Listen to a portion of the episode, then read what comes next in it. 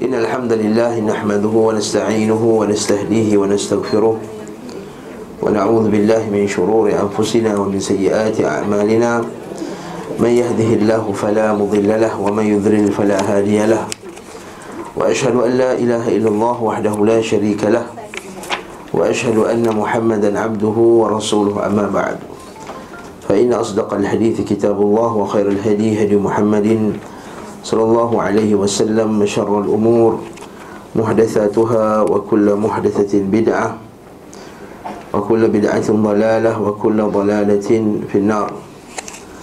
Tuan-tuan dan puan-puan jami'an, bersyukur kita kepada Allah Azza wa Jalla pada pagi ini dapat lagi sekali kita berkumpul dengan taufik dari Allah Azza wa Jalla untuk menyambung bacaan kitab Zad al-Ma'ad Fi hadith khair al-ibad. Maka hari ini kita akan masuk bab yang baru, iaitu fasal berkenaan dengan perang Uhud. Naam. Antara perang Badar dengan perang Uhud ni ada beberapa peristiwa juga penting yang berlaku antara Nabi SAW kahwin dengan Hafsah binti Umar, dan Uthman bin Affan kahwin dengan Ummu Kulthum, dan beberapa lagi peristiwa, antaranya peristiwa peperangan Sariyah, peperangan kecil, Sariyah Zaid bin Harithah. Sariyah Zaid bin Harithah. Dalam Sariyah Zaid bin Harithah ni ada kisah yang menarik, sebab lepas kekalahan orang musyrikin dalam perang Badar, dia pun tak berani lagi nak ikut jalan biasa, jalan Madinah, pergi ke mana? Pergi ke utara, menjaga dekat Syam. Jadi diorang pergi cari jalan yang jauh, cari jalan yang jauh, jalan yang betul ikut Najd. Kalau ikut Najd, maksudnya ikut padang pasir, ikut negara yang sebelah timur, lagi jauh. Kemudian, tetapi perjalanan diorang tu akhirnya dapat juga ditangkap.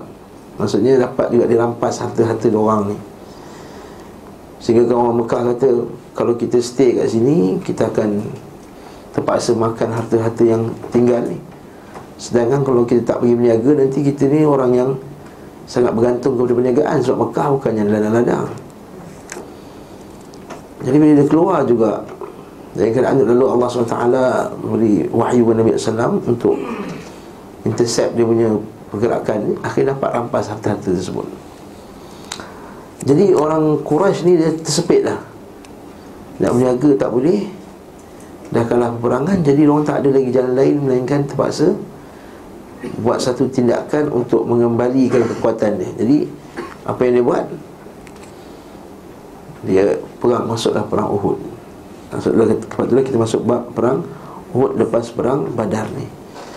Jadi kata penulis rahimahullahu ta'ala, kata Imam Ibnul Qayyim rahimahullahu ta'ala, walamma qatala Allahu ashraf Quraisy bi Badr, bila Allah Subhanahu wa ta'ala telah membunuh pemimpin-pemimpin Quraisy di peperangan Badar, wa asibu bi musibatin lam yusabu bi mithliha, dan terkenalah pada orang musyrikin musibah. Okay. Lam yusabu bimithliha, yang tak pernah terkena sebelumnya. Wara'asa fihim Abu Sufyan bin Harb lidhihab akabirahum. Maka Abu Sufyan bin Harb sangat terpukul untuk oleh kepergian para pembesar mereka. Okay. Perginya orang besar, orang mati banyak, Abu Jahan and the gang. Wajaa kama dhakarna ila atraf al-Madinah fi ghazwat as-Sawiq. Nah, itu dijelaskan dalam peperangan Sawiq. Kenapa tak peperangan Sawiq sebelum ni? Itu Abu Sufyan pergi masuk Madinah dengan 300 orang. Masuk berkampung kat kampung orang Yahudi. Lepas tu dikejar oleh para sahabat radhiyallahu ta'ala anhum. Lalu dia buat apa? Dia tinggalkan tepung-tepung, okay. Sebab berat, tak boleh nak lari. Lalu para sahabat ambil tepung-tepung tu. Walam yanal fi nafsihi akhadha yu'allibu ala Rasulillah sallallahu alaihi wasallam wa ala al-muslimin. Akhirnya dia pun berusaha dengan gigih untuk bentuk pasukan, untuk provokasi, untuk menyerang Rasulullah sallallahu alaihi wasallam dan kaum muslimin. Dia berusaha dengan gigih bentuk pasukan dan berhasil menghimpunkan kekuatan sekitar 3,000 orang Quraisy. Ramai 3,000 orang Quraisy. Lagi ramai daripada perang Badar. Badar berapa orang? 1,000. Sekutu-sekutu mereka dan Al-Ahabish. Al-Ahabish, Ahabish ni apa? Iaitu Al-Ahabish adalah komuniti-komuniti yang hidup di Qarah, ahya, kampung-kampung yang ada di Qarah, tempat namanya Qarah. Indhammu ila Bani Laith fil harb allati waqa'at bainahum wa bain Quraisy qabla al-Islam. Mereka bergabung dengan Bani Laith dalam perang yang terjadi antara mereka dengan Quraisy sebelum Islam. Dikatakan bahkan Bani Mustalik dan Bani Al-Haun bin Khuzaimah berkumpul di lereng Gunung Habasyi di bahagian bawah Mekah. Lalu mereka bersekutu di sana dengan Quraisy. Mereka bersumpah dengan nama Allah. Mereka bersumpah dengan nama Allah, sungguh kita adalah satu tangan melawan sesiapa pun di luar kelompok kita selama malam masih datang dan siang masih bersinar serta Gunung Habasyi kukuh di tempatnya. Maka orang Quraisy menyebutnya sebagai Al-Ahabish. Sebagai Al-Ahabish sebab bukit tu namanya Bukit Habasyi. Bukit Habasyi.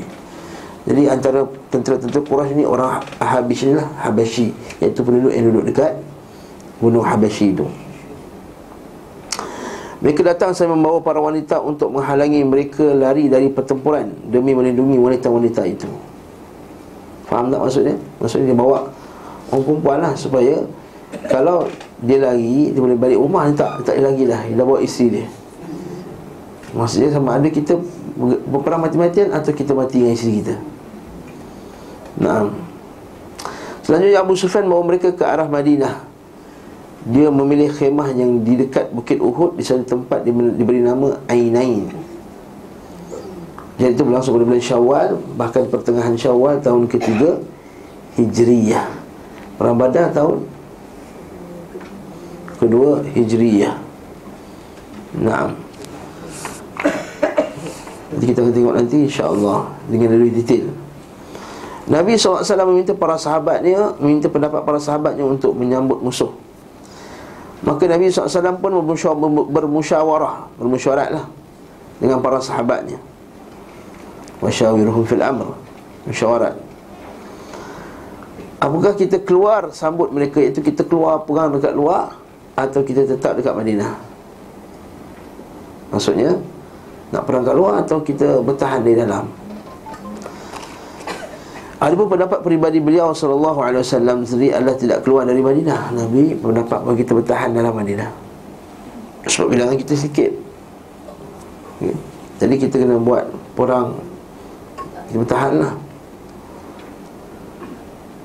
Pendapat ini disetujui oleh Abdullah bin Ubay. Orang munafik setuju dengan pendapat ni. Munafik setuju bukan sebab dia nak ikut Nabi SAW. Sebab bila perang dalam, semua duduk perang, tunggu di rumah masing-masing, baling batu daripada atas rumah dia orang sendiri. Orang munafik ni boleh tak keluar, orang tak perasan. Orang munafik ni memang suka menyuruh. Ada can tak nak lagi, dia lagi. Betul ada hadis Nabi SAW, solat yang paling berat bagi orang munafik solat apa? Isyak dengan subuh. Isyak dengan subuh. Sebab kita kena ingat zaman Nabi SAW bukan telah menderang lampu cendelia besar macam masjid sekarang ni. Gelap, tak nampak. Jadi bila gelap, tak berapa terang sangat, jadi orang tak datang masjid. Apatah lagi sifat munafik dia malas. Tapi tengok tanda orang tu iman dia macam ni, tengok dia sembahyang subuh berjemaah tak masjid dengan isyak. Jadi ketika orang tak nampak, ketika tu dia melarikan diri. Macam tu juga perangai ni, macam tu juga perangai orang munafik zaman sekarang. Ketika Islam, orang Islam diperlukan, dia menyorok. Dia tak nak pertahankan Islam. Bila ada peluang nampak nak burukkan Islam, dia pun zahir. Kita akan tengok masalah ni insya-Allah. Lalu apa jadi? Sebenarnya itulah pendapat yang sangat tepat ya. Itu pendapat tepat, itu pendapat Nabi sallallahu alaihi wasallam. Akan tetapi sekelompok para sahabat yang senior, yang senior,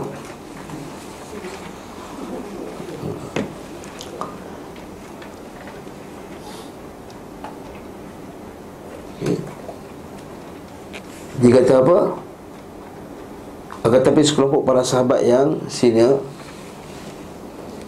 wa kana huwa ar-ra'i fa bal jama'atu min fudala'i as-sahabah. Kalau bahasa Arab dia kata bukan senior, fudala, sahabat-sahabat yang hebat-hebat ni. Okey. Mimman fatahu al-khuruj yaum badrin, yang terlepas daripada perang Badar. Semua tahu kan perang Badar, dia keluar dalam keadaan tidak bersedia. Wa asharu alaihi bil khuruj, mereka menyarankan agar keluar. Okey. Wa alahu alaihi fi dhalik, dan mereka pujuk Nabi untuk keluar. Dalam buku ni dia kata apa? Mereka minta kepada dengan penuh harap. Alahu maksudnya alaha yulihu, pujuk. Kita keluarlah, kita keluarlah. Sebab apa? Nak dapat kemuliaan pergi perang. Dah tertinggal perang Badar, kelebihan perang Badar.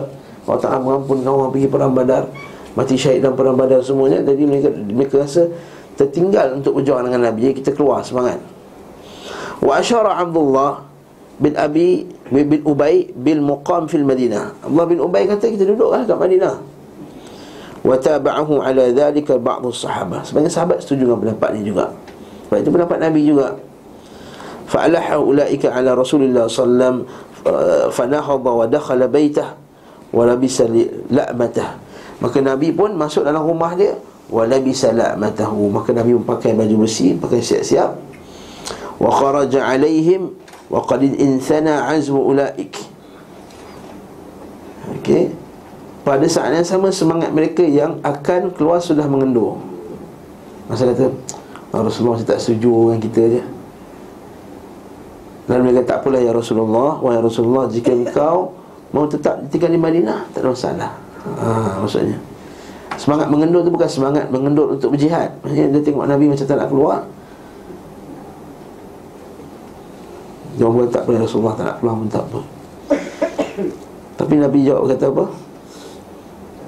Rasulullah SAW bersabda tidak patut ma yanbaghi li nabiyyin idza labisa la'matahu an yadha'aha hatta yahkum Allahu bainahu wa baina aduwihi. Tidak patut bagi seorang Nabi apabila telah mengenakan perlengkapan perangnya, ia meletakkan kembali hingga Allah memutuskan antara dirinya dan musuhnya. Apa pengajaran daripada kisah ni? Tekad. Lagi apa ni? Para sahabat radhiyallahu ta'ala anhum punya kepatuhan yang tinggi. Dia tak suka Nabi SAW rasa sedih. Tak suka Nabi SAW rasa sedih. Pada masa mereka mempunyai semangat yang tinggi untuk berjihad. Yang ketiga, iaitu tetapnya seorang pemimpin. Bila suatu keluar satu keputusan, dia tak ikut dia tak ikut orang ramai. Kejap nak tukar sini, kejap nak tukar sini. Dan orang ingat dia tak ada pendirian yang tetap. Jadi pemimpin tu dia hendaklah punya pendirian yang tetap. Ini tanya Syiah ni haram ke tak? Syiah haram. Tapi tak tangkap orang Syiah. Dia tangkap, tak dakwa pula kat mahkamah. Kata haram berkaya, kata kita mengharamkan Syiah. Ini macam tak stable nampaknya ni. Bukan kerajaan Malaysia ni, kerajaan lain ni, Venezuela lain. Kerajaan Malaysia ni lain, negara lain. Jadi kat sini kita kata barakallahu fikum, tidak patut bagi seorang Nabi apabila telah mengenakan perlengkapan perangnya, dia meletakkannya kembali hingga Allah memutuskan antara dirinya dan musuhnya. Dan Nabi SAW pun bermimpi. Nabi SAW keluar membawa sekitar 1,000 orang sahabatnya, dan 1,300 Abdullah bin Ubay and the gang. Okay. Beliau SAW menunjuk ni maksudnya melantik Ibnu Ummi Maktum untuk memimpin salat bagi siapa yang masih tinggal di Madinah. Ketika masih di Madinah, Rasulullah SAW bermimpi melihat mata pedangnya sumbing.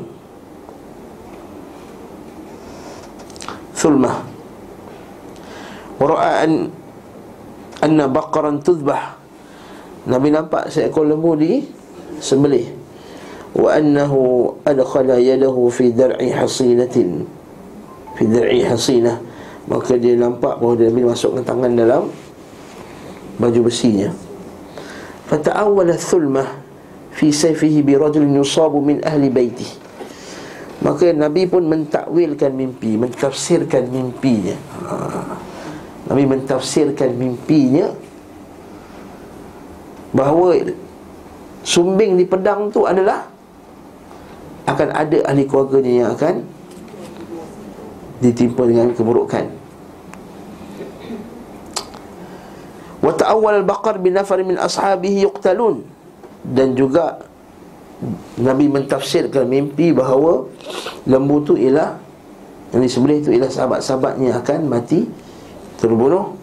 Wa ta'awwal ad-dir' bil Madinah, maka Nabi mentakwilkan dir baju besi itu dengan Madinah, maksudnya Nabi berlindung dengan Madinah. Boleh ke takwil mimpi ni? Boleh ke main takbir-takbir mimpi? Apa hukum takbir mimpi? Macam mana? Boleh? Boleh tengok hari ni boleh lah, nampak? Boleh ke tak boleh ni? Pertama kita kena faham mimpi dulu. Mimpi ni Nabi SAW sebut mimpi ni ada tiga. Dalam Sahih Bukhari Nabi sebut ar-ru'ya thalatha, mimpi itu tiga. Ar-ru'ya min Allah, ru'ya mimpi daripada Allah Azza wa Jalla. Dan mimpi daripada Allah Azza wa Jalla ni ada dua. Satu, mimpi para anbiya, yang ini mimpi paling benar lah, yang ni macam kisah Nabi Ibrahim kan, laqad saddaqta ar-ru'ya inna kadzalika najzil muhsinin. Maksudnya, wahai Ibrahim, kamu telah membenarkan perintah dalam mimpimu itu untuk sembelih Ismail.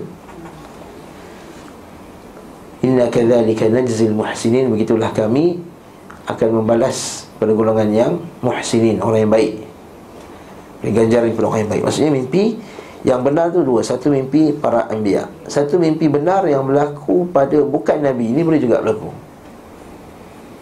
Dalam hadis Sahih Bukhari Nabi SAW sebut ar-ru'ya as-sadiqah juz'un min 46 juz'an minan nubuwah. Nabi kata mimpi yang benar itu 1/46 daripada wahyu Allah Azza wa Jalla, daripada kenabian. Daripada hadis sahih Sahih Bukhari, Nabi kata ar-ru'ya as-sadiqah, mimpi yang benar itu juz'un, satu juzuk min 46 juz'an minan nubuwah, daripada 46 juzuk kenabian. Maksudnya ada kebenaran dalam mimpi tersebut. Tapi mimpi yang benar ni bukan semua orang yang dapat. Siapa yang dapat mimpi yang benar? Macam tak tahu Yusuf tu Nabi, dalam kategori pertama tadi. Macam tak tahu mimpi tu benar ke tak? Abdul Rahman, macam mana? Jawapan dia senang. Kalau orang tu dia orang yang jujur, mimpi dia benar. Kalau dia kaki gebang, gebanglah mimpi dia. Kaki sembang, kaki gebang, suka tambah lauk, tambah apa semua, maka gebanglah mimpi dia. Ini bukan saya cakap, ini Nabi kata asdaqun nas ru'yan asdaquhum hadithan. Asdaqun nas ru'yan, orang yang paling benar sekali mimpinya ialah orang asdaquhum hadithan, orang yang paling benar perkataan. Jadi kalau kita mimpi nampak something kan, kita tanya diri kita, aku ni kaki gebang ke? Dalam hadis riwayat Ibnu Majah pula disebut bahawa orang yang paling dekat dengan kenabian tu paling benar mimpi. Maksud siapa duduk zaman-zaman Nabi lu dan dia benar perkataan dia, lagi betul mimpi dia. Lagi jauh lagi mepek. Ni jauh lagi mepek. Jadi ini mimpi yang pertama. Jadi nak takbir mimpi ni, takbirlah mimpi yang bahagian pertama ni boleh. Mimpi yang kedua apa pula? Nabi kata ru'ya min ru'ya tahzin min syaitan, iaitu kesedihan yang dibuat oleh syaitan. Tu nampak hantu jatuh bangunan, macam-macam lah, nampak ada orang mati. Ini tahzin min syaitan, iaitu syaitan masukkan kesedihan dalam hati kita. Atau bila panggil adghafu ahlam, ada dua. Satu mimpi daripada syaitan. Yang kedua mimpi syaitan ni, Nabi kata siapa yang nampaknya maka jangan ceritakannya. Falyasta'iz billah, minta lindung kepada Allah.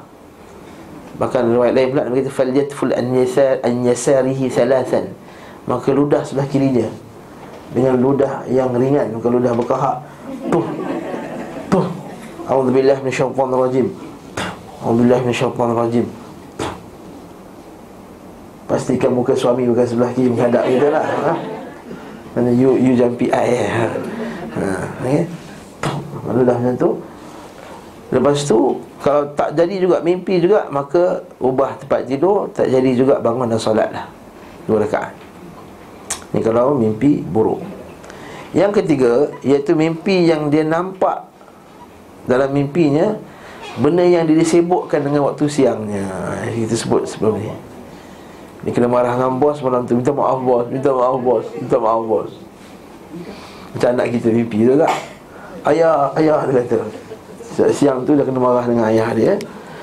Jadi kita ru'ya mimma yahduthu, iaitu yuhadithu bihi rajul nafsahu fil yaqadhah. Sebab itulah saya pernah ingat satu ceramah syekh ni. Ada orang tanya syekh, wahai syekh, macam nak mimpi jumpa Rasulullah SAW? Lalu dia sebut apa? Ingat tak kisah ni? Dia kata, boleh, aku bagi kau petua satu. Besok ambil satu bekas air, letak garam sampai separuh cawan tu. Lepas tu kacau minum.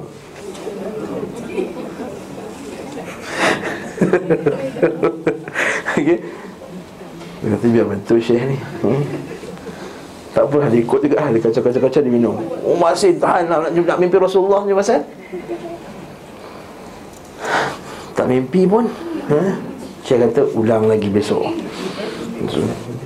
Cara dia tak ada dalam hati lah kan. Kacau-kacau, dia minum lagi besok. Tak mimpi lagi, wahai syekh, kata buat lagi kali ketiga. Dia buat lagi banyak kali ketiga ni. 1 jap dia minum. Oh. Malam tu dia mimpi, tapi bukan mimpi jumpa Rasulullah. Dia mimpi dia tenggelam dalam laut air masin. Dia tenggelam dalam lautan, dalam laut. Lemas, lemas, tertelan air laut. Tadi besok dia tanya, syekh, aku tak mimpi pun. Mana ada aku mimpi Rasulullah, aku mimpi tenggelam laut ada. Macam itulah kalau kau nak mimpi Rasulullah SAW. Tiap-tiap hari kau kena nak baca hadis Nabi, selawat Nabi SAW, baca sirah, baca hadis. Macam mana kau minum air garam tu tiap-tiap hari kau mimpi tenggelam dalam laut. Begitu kalau kau tiap-tiap hari baca hadis Nabi SAW dengan penuh rasa sayang dan cinta kepada Nabi SAW, maka insya-Allah kamu akan jumpa mimpi jumpa Nabi SAW. Itu syekh bagus juga tu, eh? Strategi dia.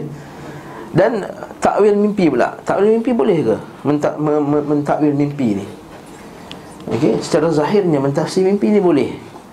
Sebab sabit daripada Nabi SAW, Nabi mentafsirkan mimpi. Bahkan Nabi memberi izin kepada sahabat untuk mentafsirkan mimpi. Okey. Dalilnya daripada Samurah bin Jundab radhiyallahu anhu. Daripada Samurah bin Jundab, sahabat Nabi, hadis riwayat Bukhari, qala kana Rasulullah sallallahu alaihi wasallam, sungguh Rasulullah sallallahu alaihi wasallam antara mimma yakthuru an yaqul li ashabihi, selalu berkata pada sahabat ni, kata antara benda yang sahabat Nabi selalu sebut ialah hal ra'a ahadum minkum min ru'ya, ada tak seorang kamu ada nampak mimpi, maksud mimpi yang bagus, qala fayaqussu alaihi man syaa Allah yaqus. Maka sebagian sahabat pun yang ada mimpi jumpa Nabi dan ceritakan mimpi itu kepada Nabi SAW. Nabi baik ni, Nabi kata apa? Ceritakan kepada orang. Fal yubshir fal yukhbir. Maka kita ceritakan. Itu kalau mimpi yang baik, kita cerita kat orang. Tapi para ulama kita kata mimpi yang baik ni cerita kat siapa? Cerita orang yang kita percayai, yang kita tahu kalau kita cerita kat dia, dia pun rasa happy dengan mimpi tu. Lepas tu jangan cerita kat Facebook, malam tadi aku telah bermimpi jumpa Rasulullah. Nanti orang akan kata, eleh poyong dia ni, alah tunjuk bagus pula. Nampak tak? Tapi kalau orang yang sayang kita, mesti jumpa Rasulullah, ya Allah, alhamdulillah, syukurnya, masya-Allah. Jadi cerita kepada orang yang terbaik. Begitu juga ada satu lagi hadis. Hadis ni panjang sikit. Daripada Sahih Bukhari juga diriwayatkan dalam Abu Daud. Naam. Daripada Ibnu Abbas radhiyallahu anhuma, dia kata seorang lelaki jumpa Nabi sallallahu alaihi wasallam. Dia kata, ya Rasulullah, inni ra'aitu al-lailah fil manam dhillatun tantifu as-samana wal asal. Ya Rasulullah, malam tadi aku mimpi ada satu bayang-bayang yang besar, macam awan. Kemudian awan tu menurunkan butter dan madu. Butter dan madu. Sam ni lemak lah, takkan nak tukar dengan lemak pula. Nampak pelik kan? Macam butter lah kita kata. Sam wal asal, kan? Macam ghee lah kan? Ghee kan lemak kan? Ghee kan? Fa'aran nas yatakaffafuna minha. Aku nampak orang tu semua kutip-kutip ambil daripada madu dan butter tu tadi. Fal mustakthir wal mustaqil wal mustaqil. Maksud sebahagian yang ambil sikit, sebahagian yang ambil banyak. Wa idza sababun wasilun minal ardi ila sama. Ketika tu pula aku nampak macam ada satu tali, macam ada satu tempat bergantung yang boleh menarik ke langit. Lift ke, tali ke, semua pendengannya lah. Fa araka akhadta bihi fa'alauta. Aku nampak, wahai ya Rasulullah, engkau pegang tali tu dan kau ditarik naik ke atas. Thumma akhadha bihi rajulun akhar fa'ala bihi. Datang seorang lelaki pula, dia tarik naik ke atas. Thumma akhadha bihi rajulun akhar fa'ala bihi. Maka datanglah lelaki lain pun naik ke atas. Seorang lagi pula tak naik, terputus kejap, jatuh. Lepas tu sambung balik, naik balik. Okey, dengar Nabi naik, seorang naik, lepas seorang naik, lepas yang ketiga naik, sangkut, jatuh, tapi dapat naik balik lepas tu. Sekejap kita tengok apa ditafsirkan. Maka berkata Abu Bakar As-Siddiq radhiyallahu anhu, ya Rasulullah, bi abi anta wallahi latada'ani fa'abirha, lata'di fa'abirha. Ya Rasulullah, boleh tak kau biarkan aku tafsirkan mimpi ni, takbirkan mimpi ni. Itu point dia. Kat sini mahal syahid dia. Iaitu, boleh tak ya Rasulullah aku takbirkan mimpi ni? Maka Nabi kata, akbirha. Maka tafsirkanlah mimpi tersebut, takbirkanlah mimpi tersebut. Maka kata Abu Bakar As-Siddiq, amma dhillah fil Islam. Adapun awan yang tu yang memayungi itu Islam. Adapun yang turun daripada madu dan juga batil itu adalah Quran dan sunnah. Okay, afwan, Al-Quran saja, tak ada sunnah. Al-Quran. Dan apa yang ambil, ada yang ambil banyak, ada yang ambil sikit tu ialah, ada orang ambil banyak daripada Quran, ada yang hafal banyak daripada Quran, ada yang mengaji banyak daripada Quran, ada yang mengaji sikit daripada Al-Quran. Adapun tali yang menyambung sampai ke langit itu, maka ilal fal haq alladhi anta ali, itu adalah kebenaran yang engkau berada di atasnya wahai Rasulullah. Maksudnya sunnah Nabi lah. Okey, sunnah Nabi SAW. Ta'khudhu bihi fayu'lika Allah. Maka kau berpegang pada kebenaran tu, maka Allah Ta'ala naikkan kau ke atas ya Rasulullah. Datang lelaki yang kedua, maka dia pun naik. Datang lelaki ketiga, maka dia pun naik. Lelaki ketiga terputus, tetapi kemudian disambungkan balik, kemudian dia naik. Sebenarnya dalam mimpi ni petunjuk bahawa apa dia? Abu Bakar, Umar, Uthman. Tapi Uthman naik, dia terputus. Maksudnya dia kena fitnah, dia kena bunuh. Itu cerita sebenarnya, sebagai para ulama sebut. Tetapi Abu Bakar As-Siddiq kata, ya Rasulullah, dia kata, asabtu am akhfa'tu, adakah aku betul dalam mimpi aku ataupun salah? Nabi kata, asabta ba'dan wa akhfa'ta ba'dan. Engkau betul pada sebahagian tafsiran engkau dan salah pada sebahagian tafsiran mereka. Ini dalil apa? Dalil bahawa tak semestinya tafsir mimpi itu semua betul. Tak ada ustaz yang tafsir mimpi, takbir mimpi dia betul semua belaka.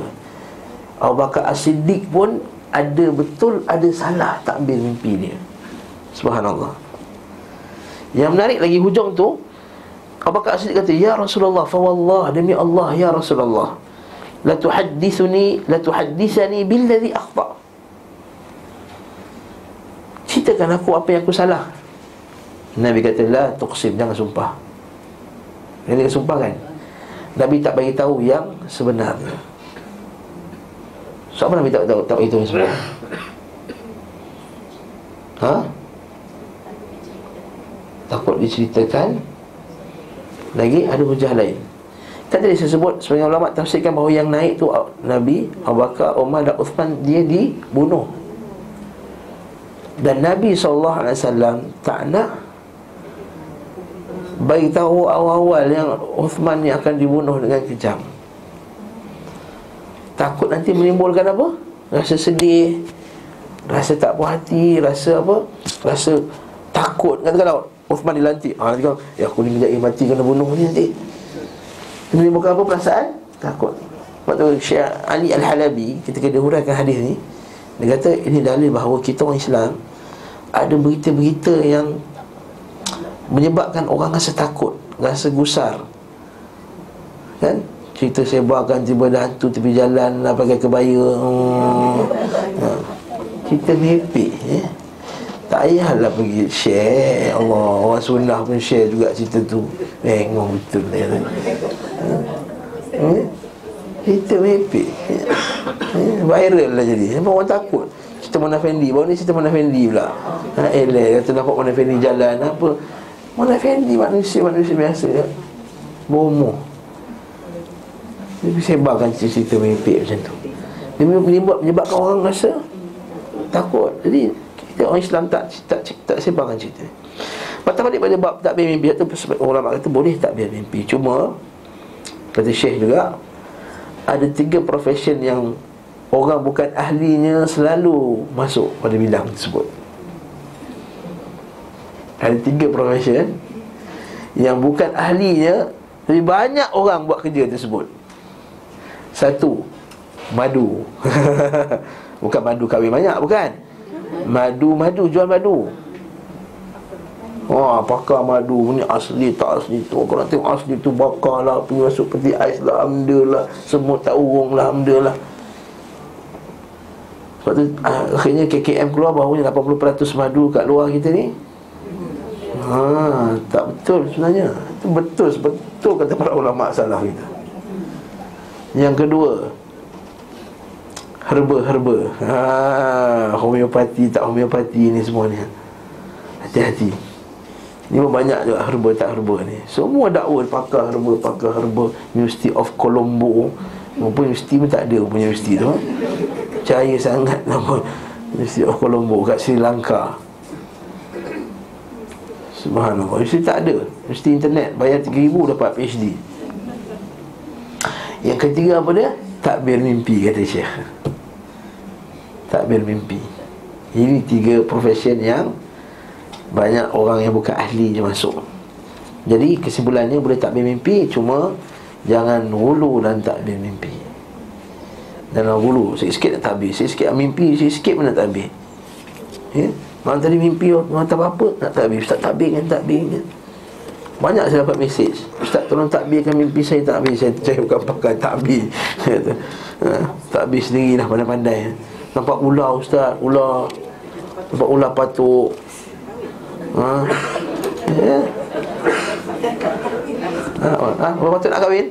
La haula wala quwwah. Ya, betul. Subhanallah.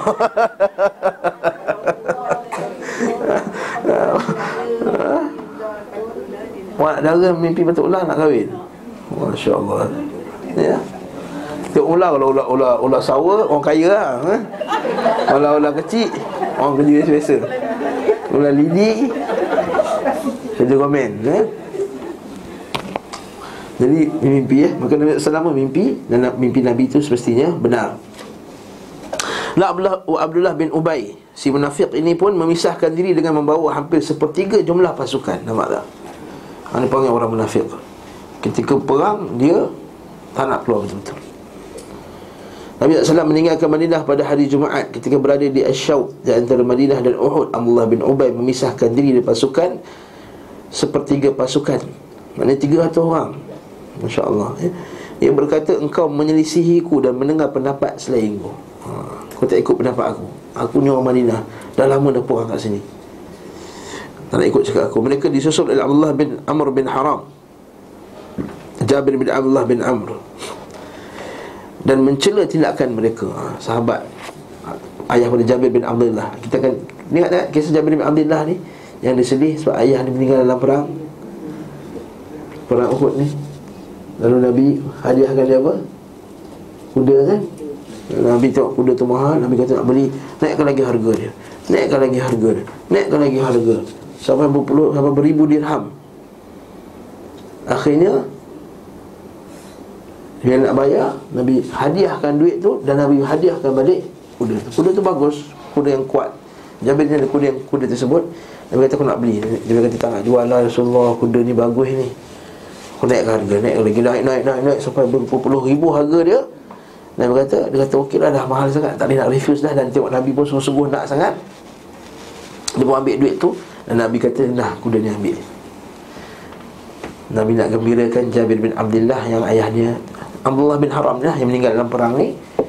Dan juga Nabi nak memperingatkan tentang inilah apa yang ayah kamu telah dapat. Maksudnya telah menjual jiwa dia untuk agama ni. Bukan sekadar dia dapat balik jiwa dia tadi di akhirat, dia dapat pula ganjaran syurga. Dia dapat ganjaran syurga. Naam. Dan mereka mencela tindakan mereka, serta meminta mereka untuk kembali. Ia berkata, kemarilah kalian dan berperanglah di jalan Allah, atau lakukanlah pembelaan. Tapi mereka berkata, sekiranya kami mengetahui bahawa kalian tidak akan ikut berperang, kami tetap tidak akan kembali. Maksudnya kalau korang tak pergi perang, aku takkan join korang juga. Ini munafiq. Abdullah pula meninggalkan mereka sambil mencaci maki mereka, mencela mereka. Mencaci maki ni bukanlah kita bayangkan caci maki macam kita caci maki. Kita caci maki pelik, apa jatuh tak jatuh apa semua. Nak blok orang Melaka ni, Allah bagai caci. Kalau saya sebut nenek saya cela, Allahu Akbar, teruk. Orang Melaka punya cela. Ini maksud cela ni marah. Yang ni kita kata ghairah. Ini kita panggil ghairah. Ghairah bukan gairah, sekali lagi. Ghairah. Kalau gairah tu lain. Ini ghiratul din, maksudnya dia ada rasa cemburu atas agama bila melihat orang tinggalkan. Dan perkara sebegini memang berlaku pada sahabat. Abu Bakar As-Siddiq pernah cela anak dia apabila anak dia tak layan tetamu dengan sebaiknya. Kes dia, Abu Bakar As-Siddiq jemput sebahagian sahabat datang makan kat rumah aku. Dia dah pesan ke anak dia, tolong layan tetamu ni, datang hidang makanan. Abu Bakar As-Siddiq masa tu dia ada urusan kat luar dengan Rasulullah SAW, dia balik lambat. Dia sampai makanan tak dihidang lagi, dia marah anak dia. Dia maki anak dia, cela anak dia. Itu juga dengan Abdullah bin Umar radhiyallahu anhu. Dia cela anak dia sendiri. Bila anak dia kata apa, ingat tak dulu kes bila Abdullah bin Umar kata, jangan halang wanita-wanita pergi masjid. Anak dia kata, wallahi la amna'unnahunna, demi Allah aku akan halang mereka. Sebab dia jealous tengok isteri dia pergi masjid. Dia ada jealousy yang kuat. Maka Abdullah bin Umar kata apa, aku bawakan hadis Nabi SAW, kamu menolaknya dengan pendapat engkau. Maka dia berpaling dan dia cela anak dia dengan celaan yang tak pernah didengar celaan macam tu sebelum tu. Itu dengan Imranul Husain daripada anak murid dia Ka'ab sendiri. Bila dia kata al-haya' minal iman, bila dia kata malu itu sebahagian daripada iman. Tiba-tiba anak murid dia Ka'ab ni kata, tak ada malu yang tak bagus. Maka orang kata, aku bagi tahu kamu hadis Nabi SAW, kau menolaknya dengan kitab hikmah, kitab falsafah. Demi Allah aku takkan berkata dengan kau. Dan disambung lagi, dicela dengan celaan. Maksudnya boleh marah. celakalah engkau kerana tinggalkan sunnah Nabi SAW, contohnya menolak ahli Nabi SAW, menentang ahli Nabi SAW. Jadi celah kat situ, hilang celah yang dia kata celah yang di tahap yang disyariatkan lah, bukan celah mencarut. Suhaikar Amsar menyarankan kepada Rasulullah SAW agar minta bantuan para sekutu mereka dari orang-orang Yahudi. Namun Nabi SAW menolak saranan itu. Ini sama macam perang apa? Perang Badar. Lalu sebelum ni ada seorang musyrikin nak ikut, ingat tak? Bila nak ikut Nabi, dia kata inilah asta'inu bi kafir, aku tak minta tolong orang kafir. Dia kata, ya Rasulullah, aku nak ikut kau perang sekali lagi. Dia kata, adakah kau mengucap asyhadu alla ilaha illallah Rasulullah? Dia kata, tak. Dah, aku tak inilah asta'inu bi kafir. Tiga kali ketiga, bila kata kau dah mengucap ke tidak? Aku dah mengucap, aku masuklah bersama kita, ya? Agar Nabi tak bersama dengan orang kafir dalam peperangan tersebut. Tapi itu bukan bermakna tak boleh bersama langsung dengan orang kafir dalam sesuatu peperangan. Boleh, okay.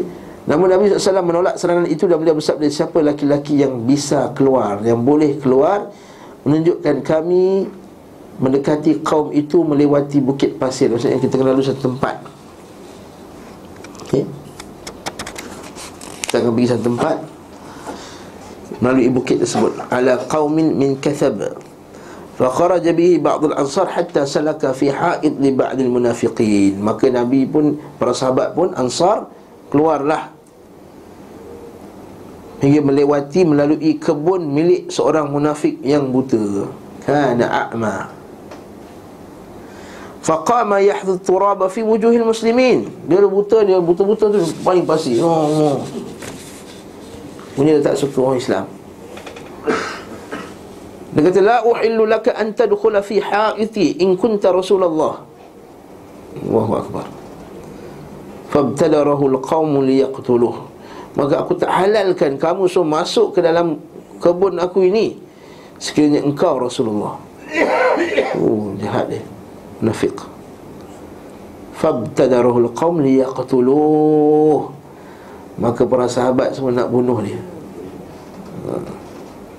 mengkhianati Rasulullah SAW, menghina Rasulullah SAW. Naam. Tapi Nabi bunuh tak? Faqala la taqtuluhu fahadha a'mal qalb a'mal basar. Dia ni buta hati, buta mata. Allahu akbar. Buta mata adalah buta hati, buta mata pula. Dan itulah seburuk-buruk kebutaan. Macam miskin dunia, miskin akhirat. Kesian kan? Setengah orang Yang dunia ni seronok, ada dunia, ada istana, ada rumah besar, ada apa semua, seronok dalam kekufuran ni, ya? Dan dia jahil, kita kata Dapat juga dunia ni, walaupun dunia ni sikit, tak ada apa bandingan akhirat. Tapi yang lebih kesian lagi, tengok orang yang miskin, babak rempit ni, yang jahil. Allahu akbar. Agama tak tahu, apa semua tak tahu, tapi miskin lagi teruk. Waktu ada interview, orang interview satu kampungan di Mesir, agak dekat ceruk mana kat Mesir tu. Interview makcik-makcik, tudung-tudung lah, tapi tanya Fatihah pun ada yang tak betul Fatihahnya. Ada yang Qul Allahu Ahad pun tak lepas kerana jahilnya luar. Kesian. Dan benda ni bukan benda yang pelik, ada di Malaysia pun ada. Kita ada seorang sahabat kita, ada satu ustaz kita tu, tak ada saya sebut kat sini lah. Dia buat dakwah di perkampungan di sebuah negeri di semenanjung Malaysia. Saya tak sebut negeri apa, takut orang negeri tu kecil hati. Perkampungan tu, dia buat dakwah kampung tu. Kampung tu ada sebahagiannya berani besar orang dia tak solat masjid. Surau ada, surau tu tak ada seorang pun solat kat surau. Subhanallah. Mana kampung-kampung Melayu, semua Melayu, Islam, mengakui Islam. Ada surau tu tak ada siapa sembahyang dalam surau. Masjid tak ada, surau tu pun tak ada orang sembahyang. Alhamdulillah, ustaz ni pun buat dakwah. Dia dengan beberapa orang ustaz lagi buat dakwah. Begitu kat satu lagi negeri yang jauh lagi, sama juga. Langsung tak tahu, kampung ni miskin, mengaku Islam tapi langsung tak tahu apa langsung. Allahul musta'an. Jadi tuan-tuan, Allah kena bantu orang macam ni dakwah, buat kerja. Wa nafadha Rasulullah sallallahu alaihi wasallam hatta nazala ash-sha'r min Uhud fi ghazwatil fi udwatil wadi. Maka Nabi sallallahu alaihi wasallam sampai singgah di satu lokasi di Uhud, bahagian atas lembah. Beliau sallallahu alaihi wasallam mengambil posisi di bahagian belakang yang menghadap bukit Uhud. Beliau SAW juga, maksudnya kalau kita bukit Uhud kan besar, Nabi belakang dia Uhud. Kalau kita tengok, kalau kita pernah pergi Uhud tu, Uhud kan besar, bukit Uhud kan. Apa kelebihan bukit Uhud? Nabi kata Jabal Uhud ialah gunung yang nuhibbuhu wa yuhibbuna. Gunung Uhud ni ialah gunung yang kami cinta dia dan dia cinta kami. Bukit Uhud ni banyak Nabi sebut. Pergi Uhud tu tak? Siapa yang pergi sembahyang jenazah macam bukit Uhud, siapa yang pergi, siapa yang ditanam sampai dapat dua bukit Uhud. Okey. Lepas tu kaki Ibnu Mas'ud macam bukit Uhud.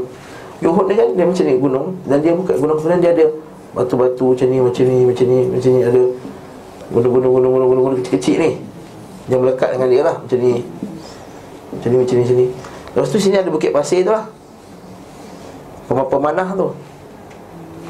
Dekat sini tu kan ada, sebenarnya ada wadi kat sini. Ada macam wadi, ada sungai. Bukan sungai, macam ada sungai, stream. Lepas tu Nabi berkemah kat sini lah. Kat sini lah pemanah tu. Orang musyrik datang daripada sini. So kita tengok dekat sini kan ada apa? Maqam syuhada, ingat tak? Siapa pergi Madinah kan? Maqam syuhada kat sini. Bukit tu kat sini, tak? Kalau kita lalu, kita pergi tok makam tu, kita pun kek naik dekat gunung ni. Saat dia ambil gambar atas tu, bukan ada apa pun. Nah, atas gunung tu kan. Orang awal saya ingat inilah bukit Uhud. Ini selalu silap faham. Bukan bukit Uhud yang besar ni. Saya buat gambar macam ni sebab apa? Nanti masa perang nanti Nabi akan masuk ni. Lagi Nabi menyebut dalam ni. Di satu ada kolam. Tak, kolam tu Nabi minum air dalamnya. Nanti masa kita akan tengok nanti, insya-Allah. Dan jalan tu dalam tau, nak pergi tu. Dia bukan seperti ada ahli bidah kata ada tempat dekat luar ni. Lalu kalau tengok kat luar tu dia orang buat tempat ibadah. Orang munafik. Kerajaan Saudi dah buat pagar, dia potong pagar tu. Habib-habib semua pergi kat tempat tu untuk buat ibadah kat situ. Jadi inilah lembah ni, Nabi duduk sini. Di gunungnya kat sini Nabi letakkan pemanah-pemanah.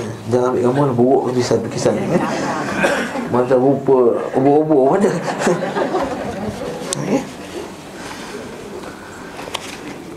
Nah, Nabi sampai di lokasi di bukit Uhud bahagian atas lembah. Beliau sallallahu alaihi wasallam mengambil posisi di bahagian belakang yang menghadap bukit Uhud. Beliau sallallahu alaihi wasallam juga melarang manusia berperang hingga diperintahkan. Di pagi hari Sabtu, Nabi sallallahu alaihi wasallam bersiap-siap untuk berperang. Kata mereka di 70 orang, antara 50 pasukan berkuda. Nabi sallallahu alaihi wasallam menunjukkan Abdullah bin Jubair memimpin pasukan pemanah yang terdiri dari 50 orang. Diperintahkan kepada sahabat agar sahabatnya tetap tinggal di asas, di base mereka, dan tidak boleh meninggalkannya meskipun mereka melihat burung-burung telah menyambar pasukan. Pasukan mana ini berada di belakang pasukan induk. Okey. Nabi SAW memerintahkan mereka menghujani orang musyrikin dengan anak panah agar tidak menyerang kaum muslimin dari arah belakang. Sebab nanti musuh tu dari sini. Musuh daripada sini. Jadi yang ni backup lah. Jadi kalau musuh tu pergi sini, boleh ada depanah. Betul tak? Jadi kan ada apa ni, stream tu kan. Jadi kalau dia boleh lari belakang ni, dia boleh backup belakang Nabi SAW. Tapi akhirnya bila orang turun tu, nanti Khalid Al-Walid datang balik, datang, dan dia serang balik orang Islam. Nah, Allahu Akbar. Okey. Pasukan Badar berada di belakang pasukan induk. Nabi SAW memerintahkan mereka menghujani orang-orang musyrikin dengan anak panah agar tidak menyerang kaum muslimin dari arah belakang mereka. Mari kita tengok nota kaki bawah tu. Peristiwa disebutkan dalam Ibnu Hisham dari Ibnu Ishaq tanpa sanad. Diriwayatkan oleh juga Imam Al-Bukhari daripada hadis Al-Bara' bin Azib. Ia berkata, kami bertemu kaum musyrikin pada hari itu. Nabi SAW memposisikan pasukan pemanah dan menunjukkan Abdullah bin Jubair sebagai pemimpin mereka. Beliau bersabda, janganlah kalian meninggalkan tempat ini. Jika kalian melihat kami menang, menang pun jangan tinggalkan. Dan jika kalian melihat mereka menang, kalau kita kalah pun jangan tinggalkan. Dan jangan kalian membantu kami. Kalau kata nampak kami kalah pun jangan turun, sebab bahaya kalau turun. Diriwayatkan oleh Imam Ahmad dan juga Abu Daud. Dia kata daripadanya Rasulullah SAW menunjukkan Abdullah bin Jubair memimpin pasukan pemanah dalam perang Uhud yang berjumlah 50 orang. Naam. Ia berkata Nabi SAW memposisikan mereka di suatu tempat seraya bersabda, jika kalian melihat kami disambar burung sekalipun, maka jangan tinggalkan tempat kalian hingga aku mengirimkan utusan kepada kalian. Dan jika kalian melihat kami telah menang melawan musuh, maka janganlah tinggalkan tempat ini sehingga aku mengirim utusan kepada kalian. Sebab ini dikuatkan lagi dengan hadis Ibnu Abbas, diriwayatkan oleh Imam Ahmad dan sanadnya kuat. Jadi betullah kisah 50 orang atas bukit Jabal Rumah, Jabal Rumah. Bukan Jabal Rumah. Rumah tu maksudnya Rami, jamak dia rumah. Rami maksudnya orang yang pemanah. Rumah jamak dia Ar-Rumah. Keikutsertaan para pemuda dan belia. Dalam perang ni juga ada banyak budak-muda ikut. Hari itu Rasulullah SAW tampil mengenakan dua baju besi, dalil bahawa orang Islam diambil sebab dia pakai baju besi. Kata, aku Rasulullah, mesti Allah protect aku. Aku pakai baju biasa sudahlah. Tak, Nabi pun pakai baju besi. Maksudnya kita kena bersedia. Lalu memberikan panji kepada Mus'ab bin Umair. Ingat tak Mus'ab bin Umair? Siapa dia? Dia guru Al-Quran pertama yang Nabi SAW hantar ke Madinah untuk ajarkan Al-Quran. Asalnya orang kaya, tinggalkan kekayaan dia untuk Islam, dan dia meninggal dalam keadaan tak cukup kain kafan. Allahu Akbar. Nah, semata-mata kerana nak ikut Nabi SAW. Sebab dia kena buang keluarga lah, sebab dia ikut Nabi SAW. Beliau SAW menempatkan Az-Zubair memimpin salah satu sayap di sebelah kanan, dan Al-Munzir bin Amr di sayap sebelah kiri. Sayap apa ni? Sayap lah dia susunkan beberapa bahagian. Kepala depan, belakang, kepala, ekor, sayap kanan dan kiri. Lalu beliau SAW memeriksa para pemuda dan menolak mereka yang belum cukup umur untuk melakukan peperangan. Okey. Dan mereka ialah Abdullah bin Umar, Usamah bin Zaid, Usaid bin Zahir, Al-Bara' bin Azib, Zaid bin Arqam, Zaid bin Thabit, Arwah bin Aus, Amr bin Hazm. Ini semua yang tak lepas. Okey. Sementara mereka yang dianggap mampu diperkenankan turut bertempur. Dia sebutkan dalam hadis 40 dia sebutkan Abdullah bin Amr, Nabi tak terima dia sampai perang Khandaq pun Nabi terima dia. Perang Khandaq pun Nabi terima dia untuk pergi perang. Sementara mereka yang dianggap mampu diperkenankan turut bertempur, dan mereka ialah Samurah bin Jundab. Ingat tak Samurah bin Jundab? Tadi saya sebut tadi hadis yang Nabi mimpi tadi tu. Dan Rafi' bin Khudaij. Kedua orang ini saat itu berusia 15 tahun. Dikatakan Nabi SAW memperkenankan sebahagian mereka kerana telah mencapai usia 15 tahun dan baligh. Dan kelompok beliau menolak sebahagian kerana belum mencapai usia baligh. Kelompok lain berkata Nabi SAW memperkenankan sebahagian mereka kerana dianggap mampu, bukan isunya baligh. Isunya mampu ke tak. Sebab mereka yang ditolak dianggap belum mampu. Tidak ada pengaruh apabila seorang telah baligh ataupun belum. Ini pendapatlah sebagian para ulama'. Mereka berkata dalam sebahagian lafaz hadis Ibnu Umar disebutkan ketika beliau SAW melihat diriku sudah mampu, maka beliau memperkenankan aku untuk bertempur. Jadi ini pendapat, sebagian pendapat kata dia dah mampu. Yang rajihnya, yang sahihnya adalah baligh. Yang sahihnya adalah baligh. Kaum Quraisy bersiap-siap untuk bertempur dengan kekuatan 3,000 prajurit askar, tentera diorang. Di antara mereka ada 200 pasukan berkuda. Mereka menempatkan Khalid Al-Walid di sayap sebelah kanan, Ikrimah bin Abu Jahan di sayap sebelah kiri. Dan yang menarik ini adalah Khalid Al-Walid masuk Islam, Ikrimah bin Abu Jahan masuk Islam lepas itu. Subhanallah. Apa pengajaran dia? Jangan putus asa dalam dakwah. Hidayah Allah Ta'ala boleh bagi pada siapa. Dan kita akan tengok dalam kisah perang Uhud ni, Nabi melaknat diorang. Nabi laknat diorang. Dia kata, kaifa yuflihul qaum qad sajju nabiyahum. Macam mana akan berjaya satu kaum yang telah melukakan. Sajju maksudnya pukul kat kepala. Nabi kena pukul kat kepala tau, sebab ada topi besi tu sampai pecah. Dan kemudian Nabi punya baju besi tu ada kan, baju besi kan ada bulat-bulat tu kan. Termasuk dalam Nabi punya. Tapi kita akan tengok kisah nanti insya-Allah. Dan sahabat ni kita akan tengok Samurah bin Jundab tu yang dia akan digigit, dia tak boleh buatkan, tak boleh keluarkan tangan. Digigit, dia cabut dengan gigi dia sampai gigi dia pun patah. Nanti kita akan tengoklah. Maksudnya bila berlaku macam tu Nabi pun marah sangat. Kita akan tengok nanti insya-Allah. Nabi kata takkan berjayalah kaum yang telah menyakiti Nabi mereka.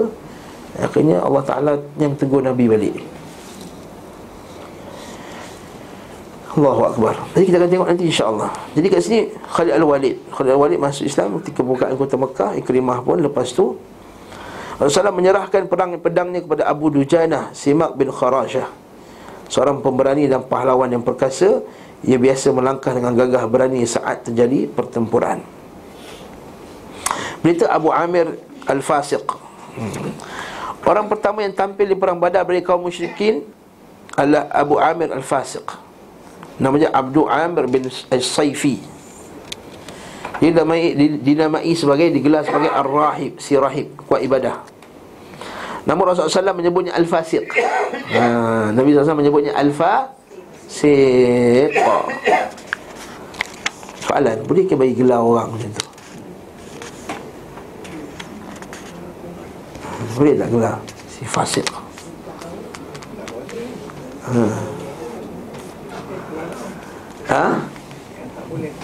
Pertama kita kata tu Nabi SAW, Nabi boleh gelar sebab Nabi dapat wahyu. Nabi tahu dia ni fasik ke tak fasik, dapat wahyu dari Allah Ta'ala. Tapi boleh tak gelar orang macam tu, si fasik, si mujrim, si apa? Ada tak boleh secara mutlak, tak boleh langsung. Menggelarnya untuk menunjukkan akidah dia itu dibenarkan. Contohnya, jadi akidah Syiah, maka dia kata fulan-fulan asy-Syi'i, si Syiah. Boleh. Dia liberal, fulan-fulan si liberal, al-liberali, si liberal.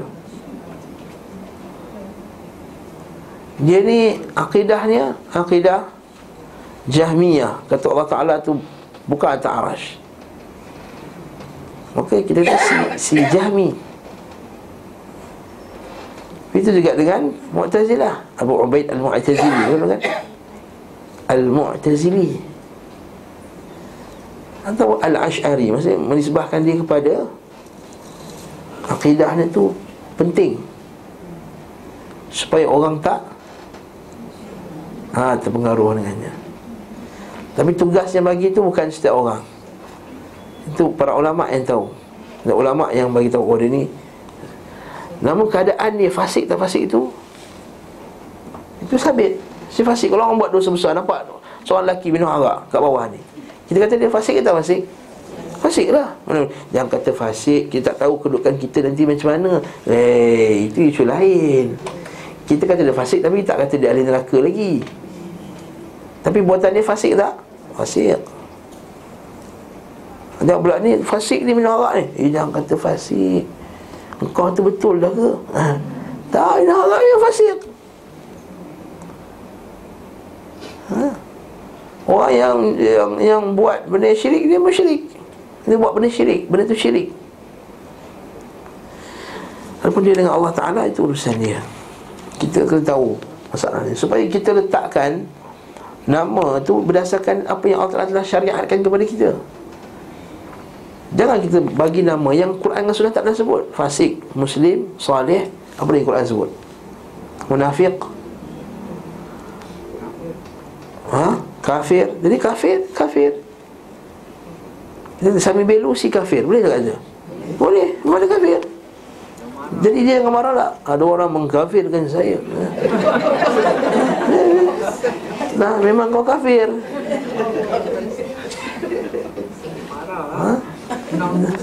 Dia kata, so jangan panggil saya kafir, panggil I non-Muslim. Same lah dia. Same, non-Muslim and kafir is same. Okay? Kecuali kat South Africa. South Africa kafir maksudnya nigger. Itu lain. Okay? Itulah dia orang pertama yang menemui kaum muslimin lalu menyeru kaumnya serta memperkenalkan diri kepada mereka. Akan tetapi kaumnya kata, ya semoga Allah tidak memberikan kamu kebaikan, wahai fasik. Maka sesungguhnya kaumku telah ditimpa keburukan kesependengaranku. Selain itu dia merangi kaum muslimin dengan sengitnya. Ada persembahan kaum muslimin dalam peristiwa itu adalah amit. Maksudnya amit, matilah. Maksudnya seruan lah, macam kita tengok bola kan, kita suruh, oh, you never walk alone. Kita amit, mati engkau. Pada saat itulah tampilnya Abu Jahan Al-Ansari, Talha bin Ubaidillah, singa Allah dan singa Rasulnya, Hamzah bin Abdul Muttalib, Ali bin Abi Talib, Anas bin Nadar dan Sa'ad bin Rabi'. Semua mempertahankan Nabi ke hadapan untuk berperang dalam perang Uhud tersebut. Kita simpan dulu soalan isu-isu ni. Selepas ni pukul 11:30, maka kita akan habiskan bab ni insya-Allah pada bulan akan datang. Belum ke puncak lagi ni, baru nak starting. Baru nak start perang. Wallahu ta'ala a'lam bissawab. Wallahu ta'ala a'lam bissawab.